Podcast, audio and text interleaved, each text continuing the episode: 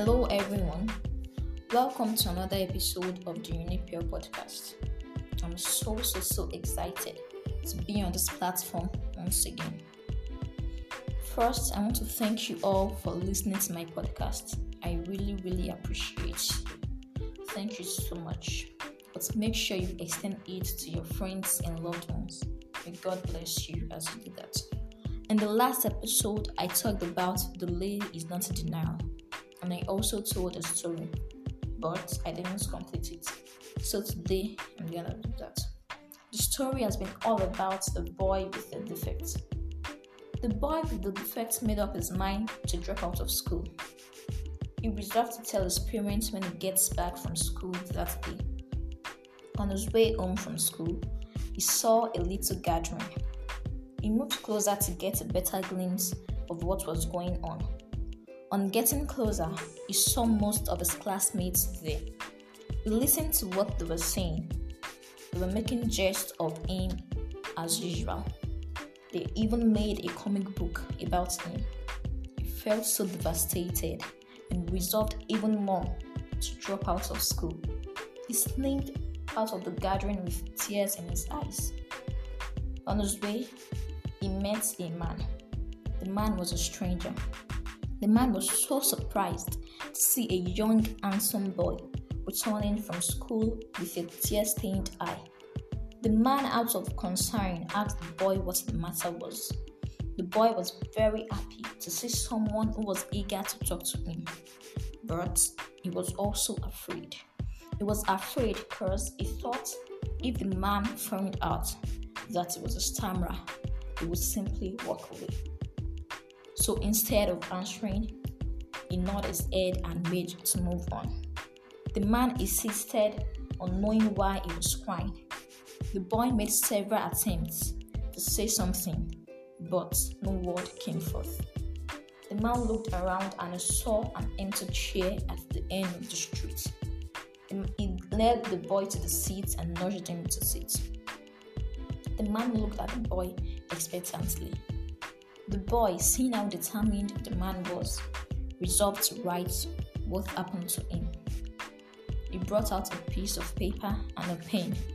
The man looked on, wondering what he was about to do. The boy wrote, Good afternoon, sir. I'm so sorry for not answering you. It's because of my defect, which is speech disorder. I'm so sorry, sir.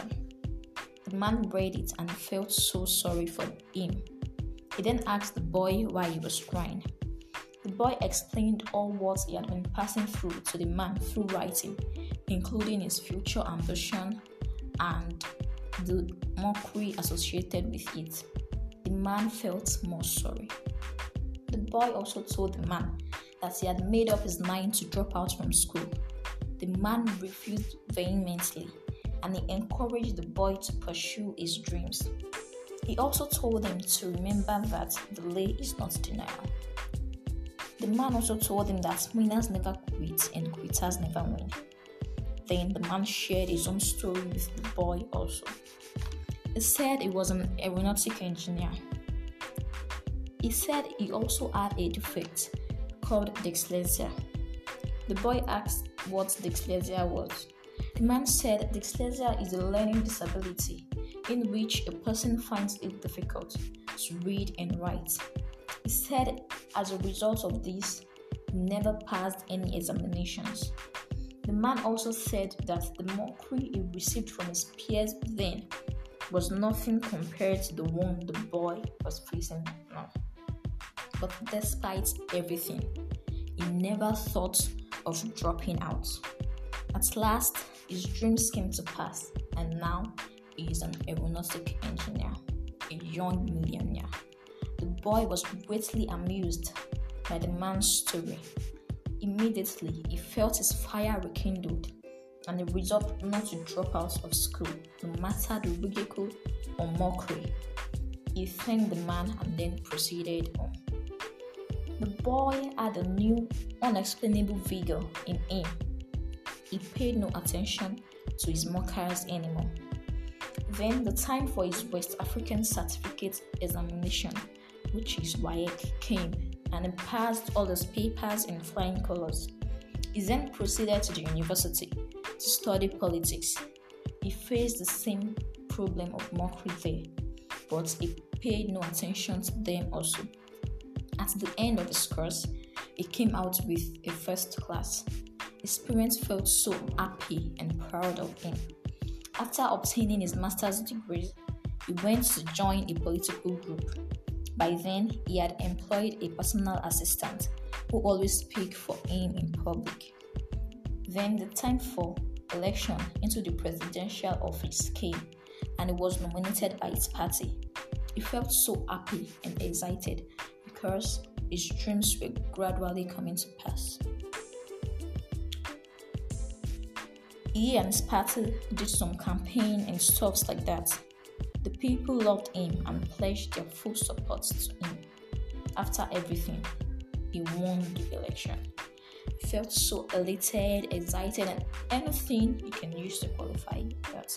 He was so excited because after all he passed through, his dreams came to pass. Some of his classmates heard and saw him on television. They were so surprised that after everything, he could still become a president. They became so sorry for themselves. The boy, now a man, thanked the man who rekindled the fire in him profusely. He knew that if he had dropped out, his dreams would have come to an abrupt end. At last, he realized truly that delay is not denial. So, we can all see that our destinies can be delayed but never denied. You may have a defect or maybe you've tried doing something several times, but the result is always failure. I want you to know that that's not the end of the road for you. Believe firmly that delay is not denial. I've come to accept the fact that when an hero falls, it's getting up that makes him super. I'm a superhero. Believe you're a superhero. A superhero is not detected by superpowers, he is detected by his firmness and persistence.